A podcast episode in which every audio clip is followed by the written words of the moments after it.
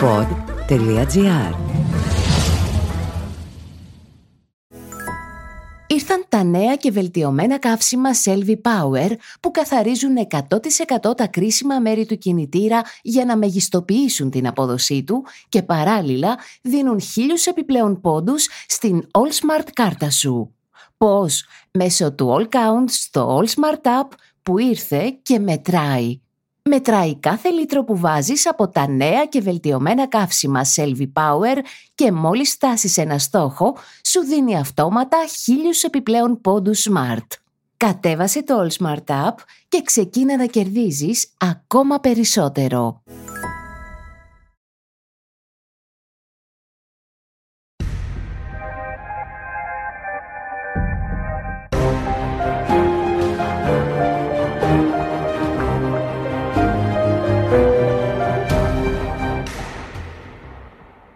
Πώς φτάσαμε ως εδώ; Ο γύφτος πρωταγωνιστούσε σε ένα από τα πιο σημαντικά ποίηματα του Σικελιανού το 35.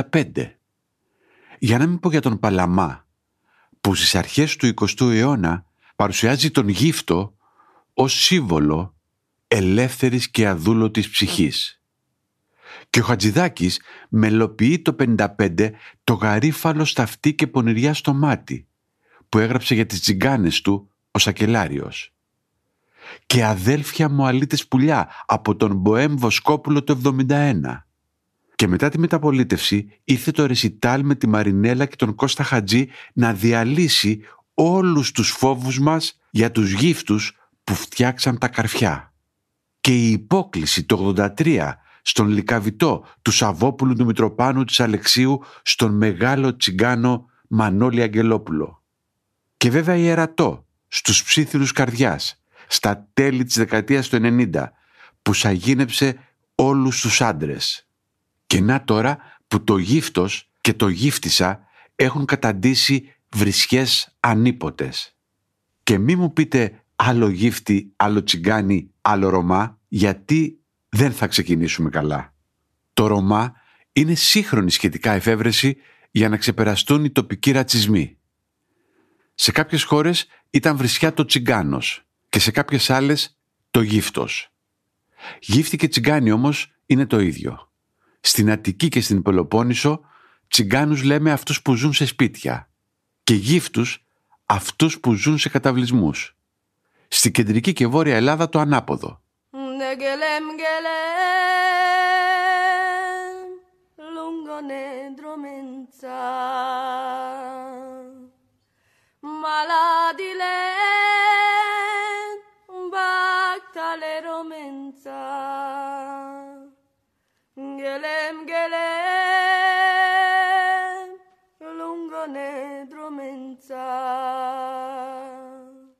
Πασπάτης πάντως το 1857 στο περί των Ατσιγκάνων υποστηρίζει ότι η διεθνής ονομασία τζίψι προέρχεται από την Μεθόνη που λόγω της εμπορικής της σημασίας ονομαζόταν Μικρά Αίγυπτος και οι μαυριδεροί σιδεράδες της Μικρή Αιγύπτιοι, δηλαδή γύφτη. Για δέκα αιώνες πριν μιλάμε, τότε που οι Τσιγκάνοι είχαν στην Κέρκυρα το δικό τους φέοδο, το Φέοντουμ Ατσιγκανόραμ και στο Ηράκλειο μεγαλουργούσε η φυλή των Χαμ, όπως γράφει στα βιβλία του ο Κώστας Κόμης. Και όλοι να μιλάνε την ίδια γλώσσα.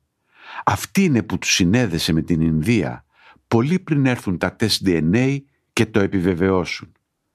Δέκα εκατομμύρια υπολογίζονται σήμερα στην Ευρώπη, η μεγαλύτερη σκόρπια χώρα της γυραιάς Υπήρου, με περίπου το 20% της γλώσσας τους να έχει ελληνικές ρίζες. Οι χιτλερικοί του σημάδευαν με ένα ζήτα, μισό εκατομμύριο τσιγκάνους εξόντωσαν. Μόνο ένα βράδυ στο Μπίρκενάου του Auschwitz έπνιξαν 800 τσιγκανάκια που μέχρι τότε τα είχαν για πειραματόζωα. Ο Τσαουσέσκου δε, για να εξαφανιστεί η ράτσα τους, στήρωνε υποχρεωτικά τις τζιγκάνες. Αλλά αρκετά με τις ιστορικές προσεγγίσεις. Πώς φτάσαμε στον πυροβολισμό ξανά ενός νεαρού τσιγκάνου; Τι πίστεψαν ότι κυνηγούσαν οι αστυνομικοί; Γιατί τέτοιο μένος για 20 ευρώ; Και γιατί οι τσιγκάνοι μετά από τόσα και τόσα ακριβοπληρωμένα ευρωπαϊκά προγράμματα ενσωμάτωσης παραμένουν στο περιθώριο; Γιατί τα παιδιά τους έχουν ως παιχνίδι να πετροβολούν λεωφορεία και να ληστεύουν περαστικούς που πλησιάζουν τα γκέτο τους. Πώς είναι δυνατόν κάθε φορά που οι αστυνομικοί μπαίνουν σε καταβλισμούς να βρίσκουν καλάσνικοφ και πρέζα αντί για κλαρίνα και φούντες; Rom so sucar,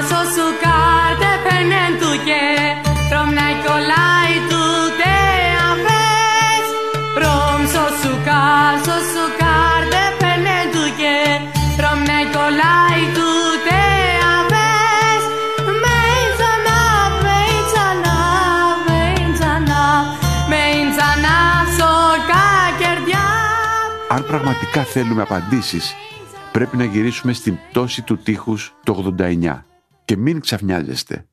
Το τεράστιο μεταναστευτικό κύμα από την Αλβανία στην Ελλάδα έσπρωξε στο περιθώριο τους τσιγκάνους εργάτες γης. Μέχρι τότε οι τοπικές αρχές έστειναν ακόμη και γιορτές για να τους υποδεχθούν. Καπνά στη Θράκη, βαβάκι στη Θεσσαλία, πορτοκάλια στην Πελοπόννησο, ντομάτες στη Κρήτη, ελιές και καρπούς για παντού. Οι Αλβανοί όμως ήταν πια φτηνότεροι και δεν είχαν ένα τσούρμο παιδιά να τους ακολουθούν και μετά ήρθαν οι Πακιστανοί, οι Μπαγκλατεσιανοί, οι Αιγύπτιοι να κάνουν όλες τις δουλειές που μέχρι τότε έκαναν οι Τσιγκάνοι. Βέβαια το κλίμα ήταν ήδη στραβό. Στα μέσα της δεκαετίας του 80 η ΕΟΚ έδωσε πολλά λεφτά σε όλες τις χώρες για να δημιουργηθούν πρότυποι καταβλισμοί για τους περιπλανόμενους τσιγκάνους. Οι δήμαρχοί μας όμως, δεξιοί και αριστεροί, αντί να κάνουν τα κάμπινγκ, έκαναν δημοψηφίσματα. Λεφτά για τους γύφτους ή για την πλατεία. Έτσι έκλεισε και η χαραμάδα για την μόρφωσή τους. Γιατί μαζί με τα κάμπινγκ θα είχαμε και σχολεία του δρόμου, που θα τους ακολουθούσαν στις εποχιακές τους μετακινήσεις. Ταυτόχρονα, εκείνη πάλι την εποχή, δεν προσφέραμε στα τζιγκανάκια την μαθητική ταυτότητα που θα τους επέτρεπε, χωρίς άλλες γραφειοκρατικές διατυπώσεις, να παρακολουθούν τα σχολεία στις περιοχές που πήγαιναν για δουλειά οι γονείς τους. Έτσι ο αναλφαβητισμός έμεινε στην Ελλάδα στο 90%, ενώ στην Ισπανία έπεσε στο 20%. Και είμαστε σήμερα η χώρα με το μεγαλύτερο ποσοστό εγκατάλειψης του σχολείου ανάμεσα στις 9 χώρες της παλιάς Ευρωπαϊκής Ένωσης. Για να μην μιλήσουμε για τα τζιγκάνικα σχολεία που πυρπολήθηκαν στον Ασπρόπυργο ή τα Εξαμίλια, με τους ντόπιους να φωνάζουν έξω η γύφτη. Και το Ευρωπαϊκό Δικαστήριο Δικαιωμάτων του Ανθρώπου να μας καταδικάζει το 2008 για τις κλειστές σχολικές πόρτες στα παιδιά των τζιγκάνων.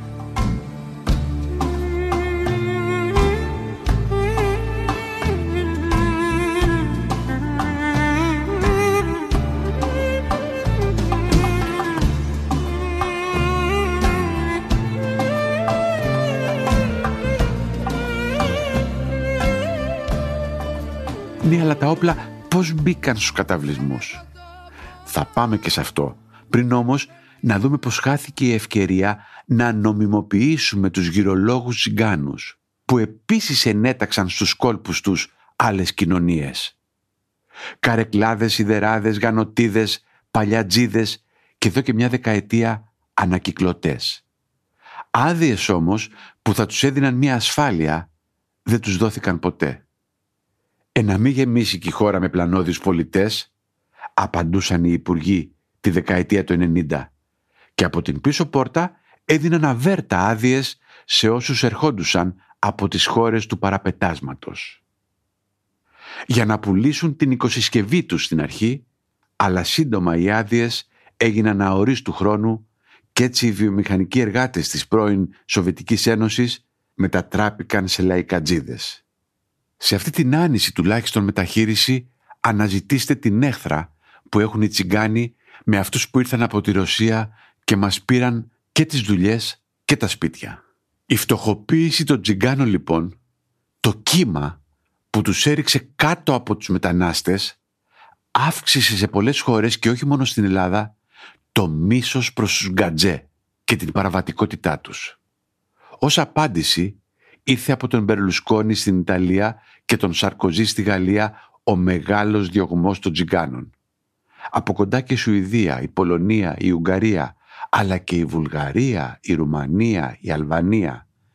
Ένα τσουνάμι που τα βαλκανικά του απόνερα κατέκλυσαν την χώρα μας. Στα μέσα της δεκαετίας του 2010, στις περιοχές των Τζιγκάνων εμφανίστηκαν κυνηγημένοι αρκετοί ξένοι Ρωμά με φουσκωμένο ποινικό μητρό. Οι αποκλεισμένοι από την κοινωνία Έλληνες Τσιγκάνοι, άνεργοι και πάμφτωχοι οι περισσότεροι, ήταν πρόσφορη καύσιμη ύλη για αυτούς που έψαχναν συνεταίρους στο έγκλημα. Σήμερα υπολογίζεται ότι 10.000 Αλβανοί Ρωμά, 6.000 Βούλγαροι Ρωμά και 3.000 Ρουμάνοι Ρωμά ζουν ανάμεσα στους δικούς μας τσιγκάνους ή σε γειτονικές με αυτούς περιοχές. Στην αρχή υπήρχαν συγκρούσεις με τους εισβολείς, όμως το παιχνίδι με τη δύναμη κυρίως του χρήματος και μερικές φορές τον Καλάζνικοφ κερδίθηκε από τους κακούς. Εκατό κατηγορούμενους, ανάμεσά τους και δύο αστυνομικοί, για 500 ληστείες και κλοπές είχε η μαφία των Ρωμά. Έτσι καταγράφηκε στα ΜΜΕ που εξαθρώθηκε το 16. Και τον Οκτώβριο του 21, με τη δίκη της μαφίας ακόμα να εγκρεμεί, η ασφάλεια διέρευσε ότι το 50% της εγκληματικότητας του λεκανοπεδίου Αττικής πηγάζει από καταβλισμούς Ρωμά που βρίσκονται υπό τον πλήρη έλεγχο μαφιόζικων ομάδων. Ήρθαν τα νέα και βελτιωμένα καύσιμα Selvi Power που καθαρίζουν 100% τα κρίσιμα μέρη του κινητήρα για να μεγιστοποιήσουν την απόδοσή του και παράλληλα δίνουν χίλιους επιπλέον πόντους στην All Smart κάρτα σου. Πώς; Μέσω του All Count στο All Smart App που ήρθε και μετράει μετράει κάθε λίτρο που βάζεις από τα νέα και βελτιωμένα καύσιμα Selvi Power και μόλις φτάσεις ένα στόχο, σου δίνει αυτόματα χίλιους επιπλέον πόντους Smart. Κατέβασε το All Smart App και ξεκίνα να κερδίζεις ακόμα περισσότερο.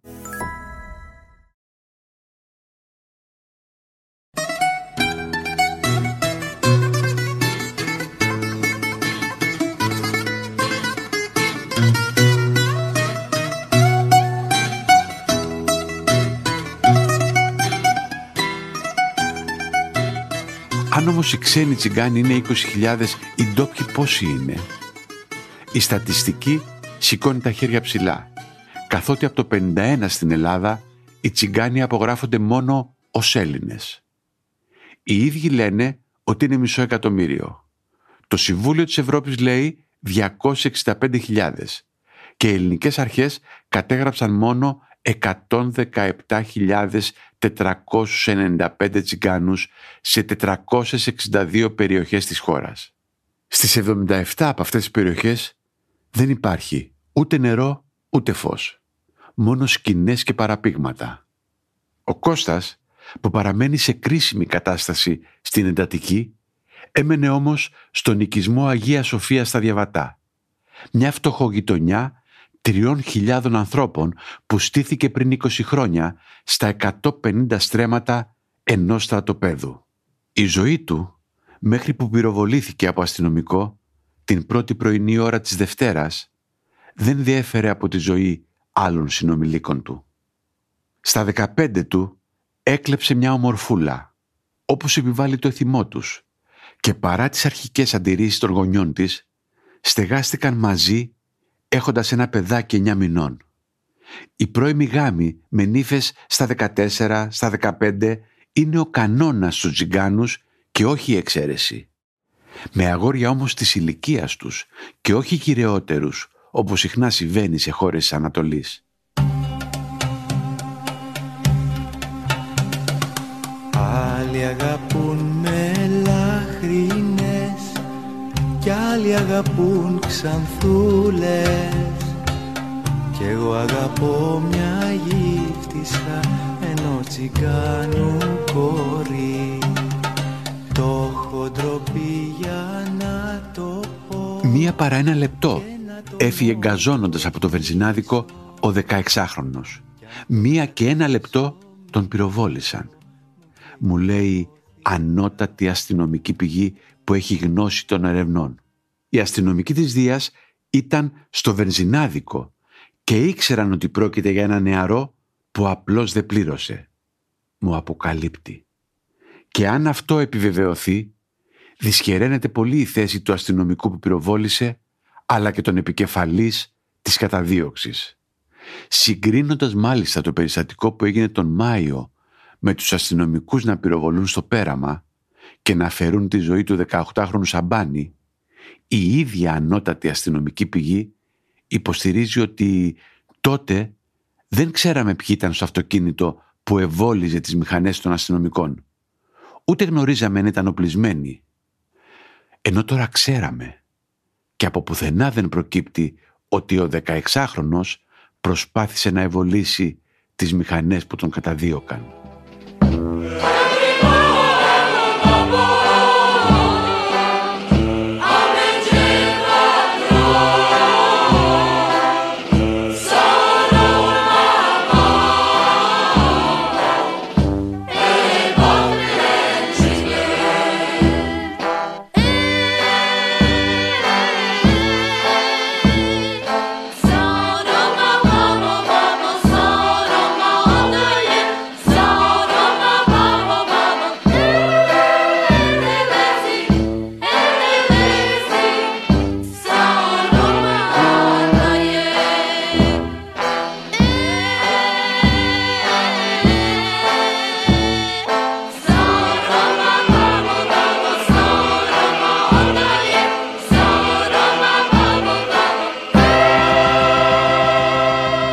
Υπάρχει λοιπόν αντιτζιγκανισμός στη χώρα μας; Και τι κάνουμε; Πέρα από γραφικές καμπάνιες ευαισθητοποίησης στο Instagram. Τα δάνεια για σπίτια που θα είναι ξανά η προεκλογική καραμέλα των πολιτικάντιδων, δεξιών και αριστερών, δεν είναι η λύση. Οι τσιγκάνοι έχουν ανάγκη από δουλειές και από εκπαίδευση. Η φίτηση των παιδιών τους, που ήδη έχει συνδεθεί με κίνητρα, πρέπει να συνοδεύεται και με αυστηρές κυρώσεις όταν διακόπτεται. Και πρέπει με κάθε τρόπο να σπάσουμε το στερεότυπό τους που ταυτίζει την σταθερή δουλειά με την σκλαβιά. Να μπουν στους δήμους και να δοθούν κίνητρα αυτή τη φορά σε εταιρείες. Δεν είναι δυνατόν να μην υπάρχει ούτε ένας εργαζόμενος τσιγκάνος, ένας, έτσι για δείγμα, σε όλες τις επιχειρήσεις των βιομηχανικών περιοχών οι οποίες συνορεύουν με καταβλισμούς. Η εκρήξη ζωής, τα γλέντια, η μανουσιπέ, η ανθρωπιά δηλαδή, που ζήσαμε όσοι επισκεπτόμασταν τους καταβλισμούς τη δεκαετία του 80 και του 90, δεν θα επιστρέψουν. Οι καπνοί που βγαίνουν από τους καταβλισμούς, δεν ξέρω γιατί, αλλά οι τσιγκάνοι αγαπούν πολύ τη φωτιά. Ίσως είναι το αίμα των σιδεράδων. Οι καπνοί λοιπόν θα παραμείνουν μαύροι. Σήμερα καίγοντας ελαστικά για να διαμαρτυρηθούν. Αύριο καίγοντας σκουπίδια και υπολείμματα από νοβοπάν για να ζεσταθούν.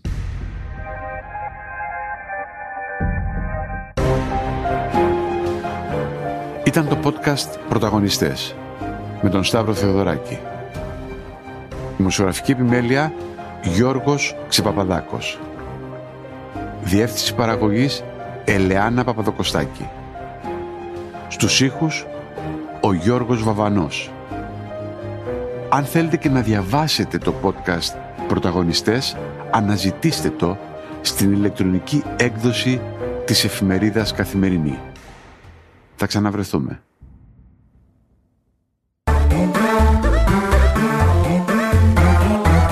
Pod.gr. Το καλό να ακούγεται.